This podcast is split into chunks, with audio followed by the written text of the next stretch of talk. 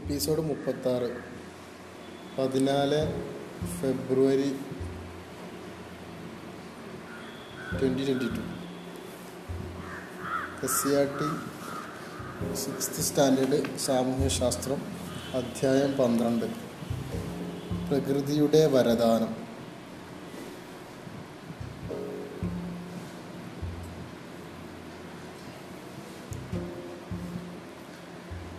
ലോകത്തിലെ ഏറ്റവും സമ്പന്നമായ രാഷ്ട്രം പസഫിക് സമുദ്രത്തിൽ സ്ഥിതി ചെയ്യുന്നു. ചെയ്യുന്ന വെറും ഇരുപത്തൊന്ന് ചതുശ്ര കിലോമീറ്റർ മാത്രം വിസ്തൃതിയുള്ള നൗറു.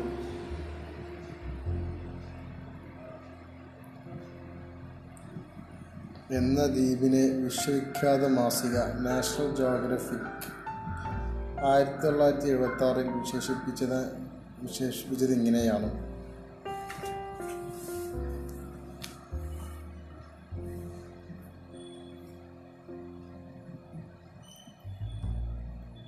ലോകത്തിലെ ഏറ്റവും സമ്പന്നമായ രാഷ്ട്രം. പസഫിക് സമുദ്രത്തിൽ സ്ഥിതി ചെയ്യുന്ന വെറും ഇരുപത്തൊന്ന് ചതുരശ്ര കിലോമീറ്റർ മാത്രം വിസ്തൃതിയിലുള്ള നൗറു എന്ന ദ്വീപിനെ വിശ്വവിഖ്യാത മാസിക നാഷണൽ ജിയോഗ്രഫി മാസികയുടെ പേരാണ് നാഷണൽ ജോഗ്രഫി ആയിരത്തി ആയിരത്തി തൊള്ളായിരത്തി എഴുപത്തി ആറിൽ വിശേഷിപ്പിച്ചത് ഇങ്ങനെയാണ്. ഇങ്ങനെ ലോകത്തിലെ ഏറ്റവും സമ്പന്നമായ രാഷ്ട്രമെന്നാണ് നൗറുവിനെ ആയിരത്തി തൊള്ളായിരത്തി എഴുപത്തി ആറിൽ നാഷണൽ ജോഗ്രഫി എന്ന മാസിക വിശേഷിപ്പിച്ചത്.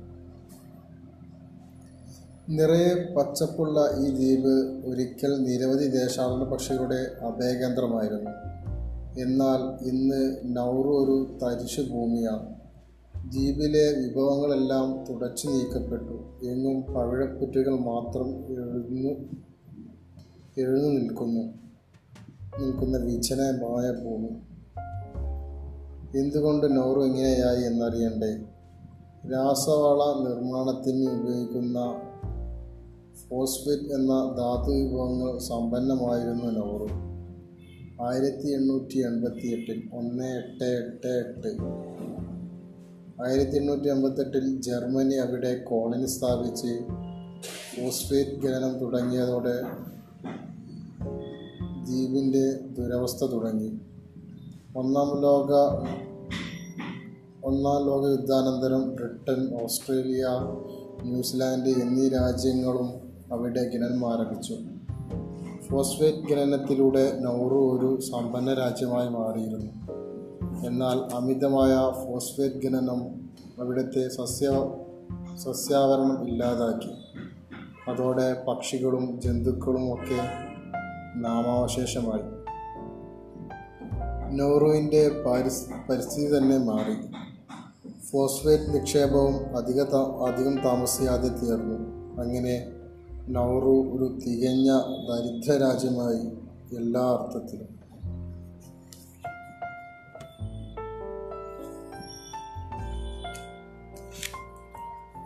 ഫോസ്ഫേറ്റ് എന്ന ധാതു വിഭവത്താൽ ഒരിക്കൽ സമ്പന്നമാവുകയും പിന്നീട് അതേ ധാതുവിന്റെ ശോഷണം മൂലം ദരിദ്രമാവുകയും ചെയ്ത നൗറു എന്ന രാജ്യത്തെക്കുറിച്ച് വായിച്ചല്ലോ. നൗറുവിന്റെ ചരിത്രം അറിഞ്ഞു കഴിഞ്ഞപ്പോൾ നിങ്ങളുടെ മനസ്സിൽ ചുവടെ നൽകിയ ചോദ്യങ്ങൾ ഉദിച്ചിട്ടുണ്ടാവും. എന്താണ് വിഭവങ്ങൾ? വിഭവ ശോഷണം എങ്ങനെ സംഭവിക്കുന്നു?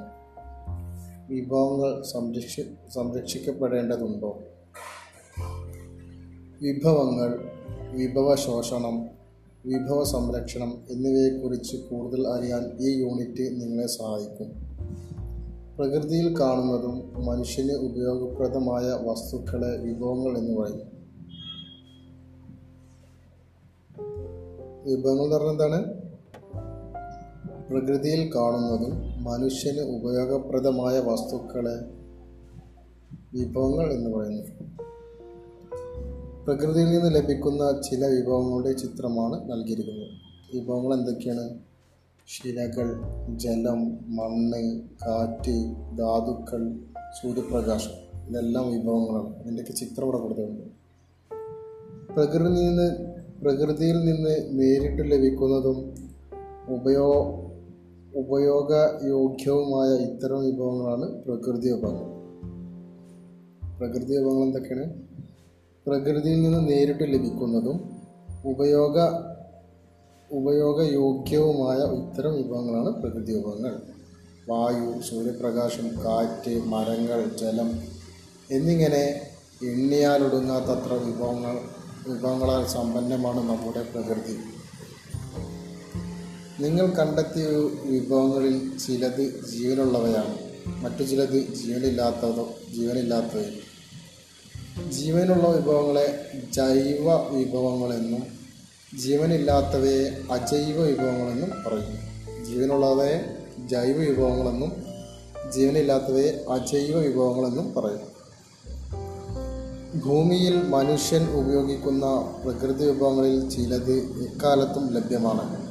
എന്നാൽ മറ്റു ചില വിഭവങ്ങൾ ഉപയോഗിക്കുന്നതിനനുസരിച്ച് തീർന്നു പോകുന്ന പോകുന്നവയാണ്.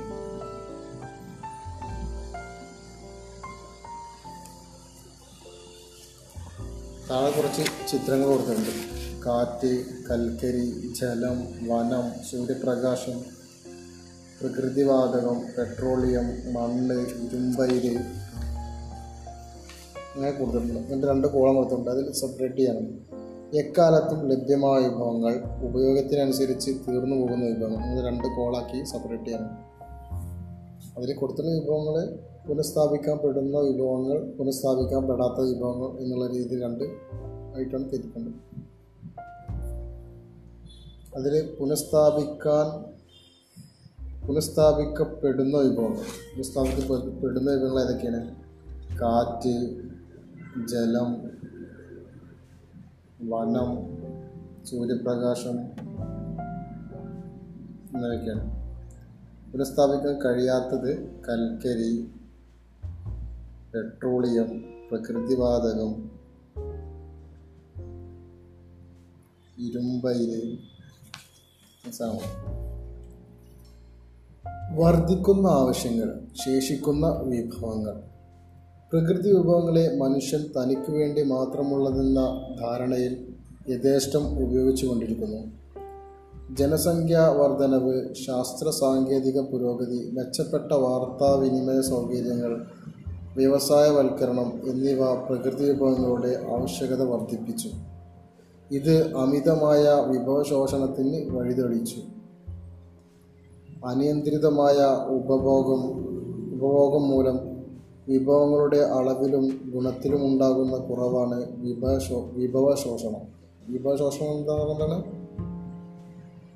അനിയന്ത്രിതമായ ഉപഭോഗം മൂലം വിഭവങ്ങളുടെ അളവിലും ഗുണത്തിലും ഉണ്ടാകുന്ന കുറവാണ് വിഭവ ശോഷണം. പ്രകൃതിയെ അശാസ്ത്രീയമായി ചൂഷണം ചെയ്യുന്നതിനാൽ പല അമൂല്യ വിഭവങ്ങളും നഷ്ടമാവുകയും പ്രകൃതിയുടെ തനതായ സ്വഭാവത്തിൽ മാറ്റം വന്നു തുടങ്ങുകയും ചെയ്തു.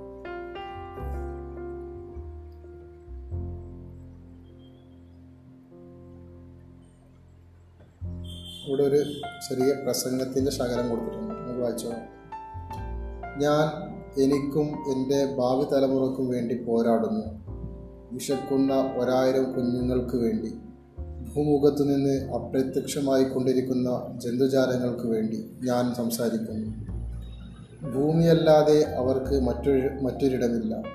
അവരുടെ ശബ്ദം ആരും കേൾക്കുന്നില്ല. എനിക്ക് ശ്വസിക്കാൻ ഭയമാകുന്നു. എനിക്കറിയില്ല. എന്തുമാത്രം വിഷലിപ്തമാണ് ഈ വായു എന്ന് ഞാൻ പുറത്തേക്കിറങ്ങിയാൽ ഭയക്കുന്നു. കാരണം അന്തരീക്ഷത്തിലെ ഓസോൺ സുഷിരങ്ങൾ എന്റെ കുഞ്ഞുങ്ങൾക്ക് കൂടി കാണാൻ നിങ്ങൾ ബാക്കി വച്ചേക്കുമോ ഈ മഴക്കാടുകളെ മൃഗങ്ങളെ പൂമ്പാറ്റകളെ? നിങ്ങളുടെ ബാല്യകാലത്ത് നിങ്ങൾ ഇങ്ങനെ വിലപിച്ചിരുന്നുവോ? ആകുലപ്പെട്ടിരുന്നുവോ? നിങ്ങൾക്കിനിയും ഭൂമിയെ സംരക്ഷിക്കാൻ സമയമുണ്ടെന്ന് കരുതുന്നുവോ?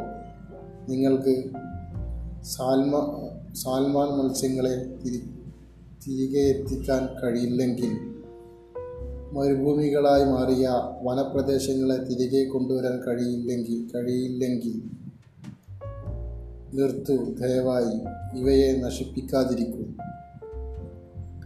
ആയിരത്തി തൊള്ളായിരത്തി തൊണ്ണൂറ്റി രണ്ടിൽ ബ്രസീലിലെ റിയോ ഡി ജനീറോയിൽ നടന്ന ഐക്യരാഷ്ട്ര സംഘ സംഘടനയുടെ ആദ്യ ഭൗമ ഉച്ചകോടിയിൽ നിരവധി ലോകരാഷ്ട്രങ്ങളുടെ പ്രതിനിധികൾ അടങ്ങിയ സദസ്സിനെ നിശബ്ദമാക്കിയ പ്രസംഗം മൊഴിമാറ്റം നടത്തിയതിന്റെ പ്രസക്ത ഭാഗങ്ങളാണ് മുകളിൽ വായിച്ചത്. കേവലം പന്ത്രണ്ട് വയസ്സ് മാത്രമുള്ള സെവൻ പുളിസ് സുസുക്കി എന്ന കാനഡക്കാരിയായ പെൺകുട്ടിയായിരുന്നു പെൺകുട്ടിയുടെ പ്രസംഗ. പെൺകുട്ടിയുടെ പ്രസംഗ രൂപം രൂപമാണിത്. കേവലം പന്ത്രണ്ട് വയസ്സ് മാത്രമുള്ള സെവൻ പുളിസ് സുസുക്കി എന്ന കാനഡക്കാരിയായ പെൺകുട്ടിയായിരുന്നു പ്രസംഗക. എന്തൊക്കെ ആകുലതകളാണ് ആ പെൺകുട്ടി തന്റെ പ്രസംഗത്തിലൂടെ പറയാൻ ശ്രമിച്ചത്? മലിനീകരിക്കപ്പെടുന്ന വായു നശിപ്പിക്കപ്പെടുന്ന വനങ്ങൾ ഭൂമുഖത്ത് നിന്ന് അപ്രത്യക്ഷമാകുന്ന ജന്തുജാലങ്ങൾ. നാം വിഭവങ്ങൾ അശ്രദ്ധമായി ഉപയോഗിച്ചാൽ ഭാവിയിൽ എന്താണ് സംഭവിക്കുക?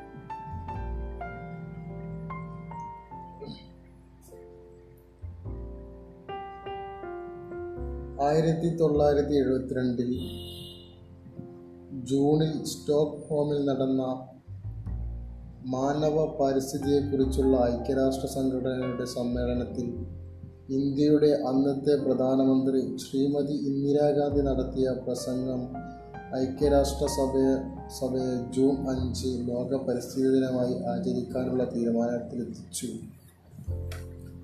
ആയിരത്തി തൊള്ളായിരത്തി എഴുപത്തിരണ്ട് ജൂണിൽ സ്റ്റോക്ക്ഹോമിൽ നടന്ന മാനവ പരിസ്ഥിതിയെക്കുറിച്ചുള്ള ഐക്യരാഷ്ട്ര സംഘടനയുടെ സമ്മേളനത്തിൽ ഇന്ത്യയുടെ അന്നത്തെ പ്രധാനമന്ത്രി ശ്രീമതി ഇന്ദിരാഗാന്ധി നടത്തിയ പ്രസംഗം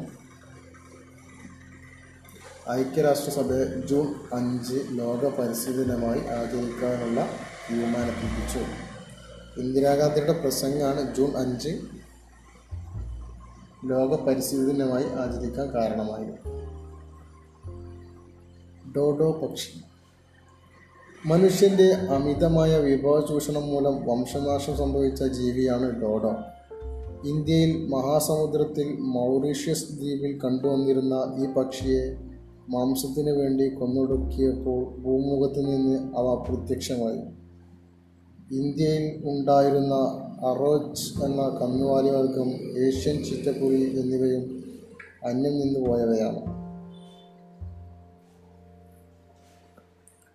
ഓരോ വർഷവും ഏകദേശം മൂന്ന് ദശലക്ഷം ക്യൂബിക് മീറ്റർ മരം മനുഷ്യൻ ഉപയോഗിക്കുന്നതായാണ് കണക്ക്.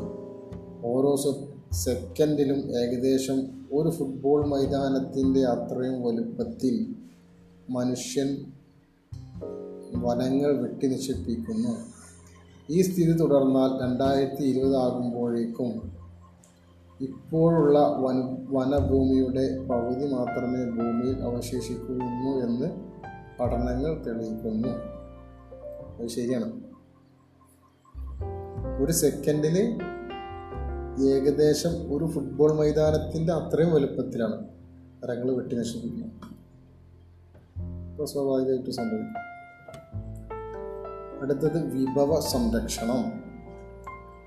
വിഭവങ്ങൾ നീതിപൂർവവും ശ്രദ്ധാപൂർവവും ഉപയോഗിക്കുകയും അവയ്ക്ക് പുനഃസ്ഥാപിക്കപ്പെടാനുള്ള സമയം അനുവദിക്കുകയും ചെയ്യുക എന്നതാണ് വിഭവ സംരക്ഷണത്തിന്റെ അടിസ്ഥാന തത്വം.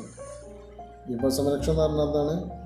വിഭവങ്ങൾ നീതിപൂർവവും ശ്രദ്ധാപൂർവവും ഉപയോഗിക്കുകയും അവയ്ക്ക് പുനഃസ്ഥാപിക്കപ്പെടാനുള്ള സമയം അനുവദിക്കുകയും ചെയ്യുക എന്നതാണ് വിഭവ സംരക്ഷണത്തിന്റെ അടിസ്ഥാന തത്വം. ഇതിൽ കുറച്ച് ചിത്രങ്ങൾ കൊടുക്കുന്നുണ്ട് കാറ്റാടി യന്ത്രങ്ങളും സോളാർ പാനലൊക്കെ ഫിറ്റ് ചെയ്യുന്നത്. വിദ്യാർത്ഥികൾ മരം വെച്ച് പിടിപ്പിക്കുന്നത്. സൈക്കിൾ ഉപയോഗിക്കുന്നത്. തുണിസഞ്ചി ഉപയോഗിക്കുന്നത്. ഇതൊക്കെ വിഭവ സംരക്ഷണത്തിന് ഉദാഹരണങ്ങളാണ്.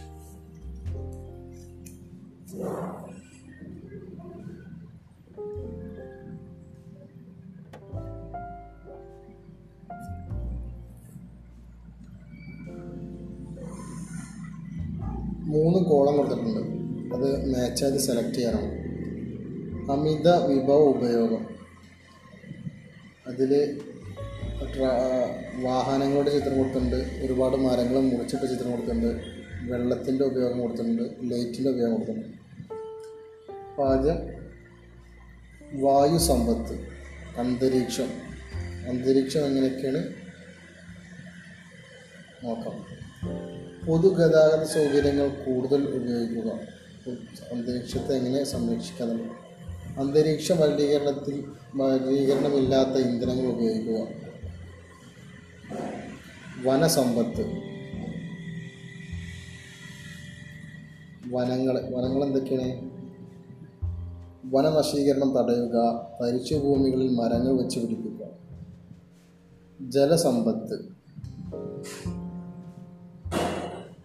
ശുദ്ധജലം പാഴാക്കാതിരിക്കുക മഴവെള്ള കൊയ്ത്ത് പോലുള്ള ജലസംരക്ഷണ മാർഗങ്ങൾ സ്വീകരിക്കുക.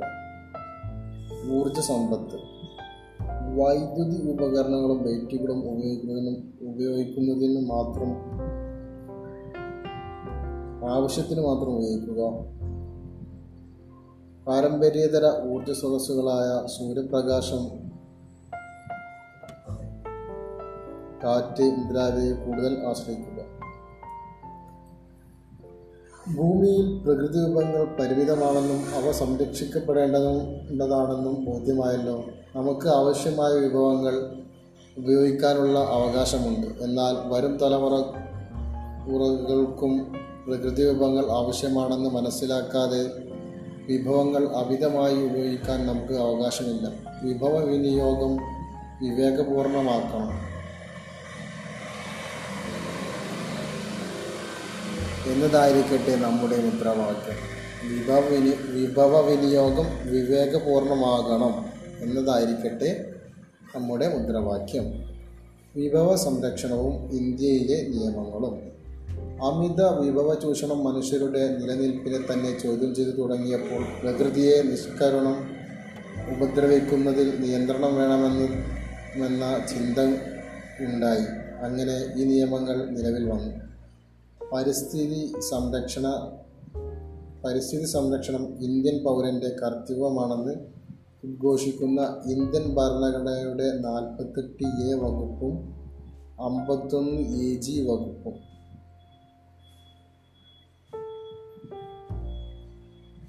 പരിസ്ഥിതി സംരക്ഷണം ഇന്ത്യൻ പൗരന്റെ കർത്തവ്യമാണെന്ന് ഭരണഘടനാ വകുപ്പ് ഏതൊക്കെയാണ്? നാൽപ്പത്തെട്ട് എയും അൻപത്തൊന്ന് എ ജിയും.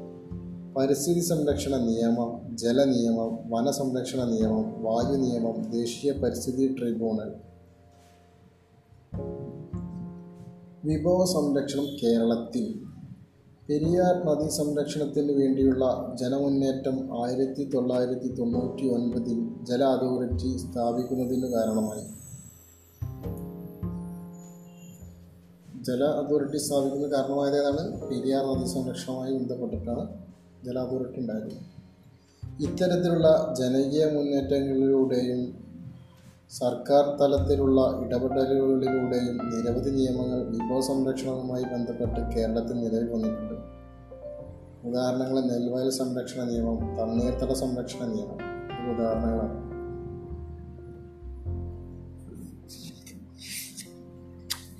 വികസനം സുസ്ഥിരം പ്രകൃതി സുരക്ഷിതം. വരും തലമുറയ്ക്ക് ഇതിൽ ഗാന്ധിജിയുടെ കോട്സ് കൊടുക്കുന്നുണ്ട് നമുക്ക് എല്ലാവരുടെയും ആവശ്യങ്ങളെ തൃപ്തിപ്പെടുത്താനുള്ള വിഭവങ്ങളുണ്ട്. എന്നാൽ ഒരാളുടെ പോലും അത്യാഗ്രഹത്തെ നിറവേറ്റാനുള്ളതില്ലതാണ് ഗാന്ധിജിയുടെ വാക്കുകളാണ് വരും തലമുറയ്ക്ക് അവരുടെ ആവശ്യങ്ങൾ നിറവേറ്റുന്നതിനുള്ള ശേഷിയിൽ കുറവ് വരാതെ തന്നെ ഇന്നത്തെ തലമുറ അവരുടെ ആവശ്യങ്ങൾ നിറവേറ്റുന്ന സമീപനമാണ് സുസ്ഥിര വിക സുസ്ഥിര വികസനം. വിഭവങ്ങൾ പുനഃസംക്രമണം ചെയ്യുക സൈക്ലിക് അവയുടെ ഉപയോഗം കുറക്കുക അവ പുനരുപയോഗിക്കുക എന്നിവയാണ് സുസ്ഥിര വികസനത്തിലേക്ക് എത്താനുള്ള മാർഗം. റെഡ്യൂസ് റീയൂസ് റീസൈക്കിൾ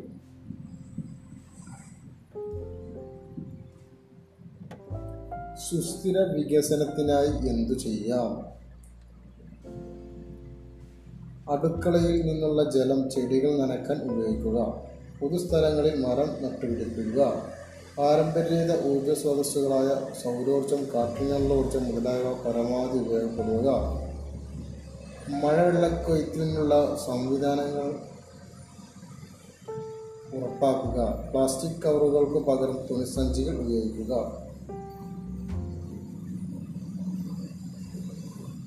ഊർജ ഉപയോഗം കുറയ്ക്കാൻ ലൈറ്റുകളും ഫാനുകളും ആവശ്യത്തിന് മാത്രം ഉപയോ- ഗുണമേന്മയുള്ള ഗുണമേന്മയുള്ള വൈദ്യുതോപകരണങ്ങൾ ഉപയോഗിക്കുക. സാധാരണ ബൾബുകൾക്ക് പകരം പരമാവധി എൽ ഇ ഡി ബൾബുകൾ ഉപയോഗിക്കുക.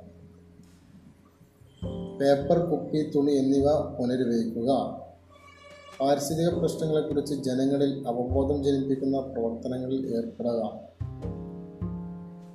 അത്യാവശ്യത്തിന് മാത്രമേ വിഭവങ്ങൾ ഉപയോഗിക്കുകയുള്ളൂ. പ്രകൃതിയിലേക്ക് മടങ്ങാം.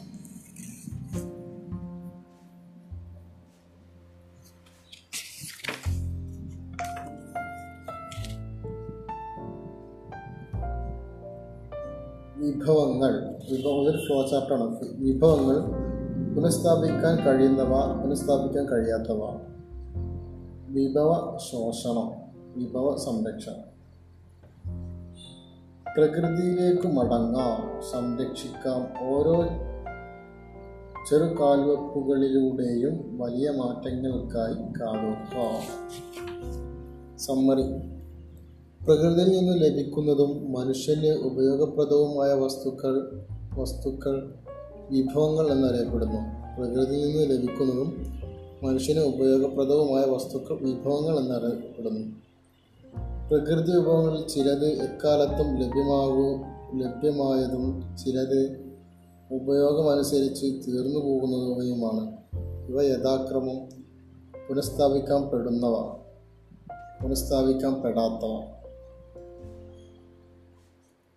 എന്നിങ്ങനെ അറിയപ്പെടുന്നു. പുനഃസ്ഥാപിക്കപ്പെടുന്നവ പുനഃസ്ഥാപിക്കപ്പെടാത്തവ എന്നിങ്ങനെ അറിയപ്പെടുന്നു. അനിയന്ത്രിതമായ വിഭവ ഉപഭോഗം മൂലം സംഭവിക്കുന്ന വിഭവങ്ങളുടെ അളവിലും ഗുണനിലവാരത്തിലുമുള്ള കുറവാണ് വിഭവ ശോഷണം വിഭവങ്ങൾ നീതിപൂർവവും ശ്രദ്ധാപൂർവവും ഉപയോഗിക്കുകയും അവയ്ക്ക് പുനഃസ്ഥാപിക്കപ്പെടാനുള്ള സമയം അനുവദിക്കുകയും ചെയ്യുക എന്നതാണ് വിഭവ സംരക്ഷണം.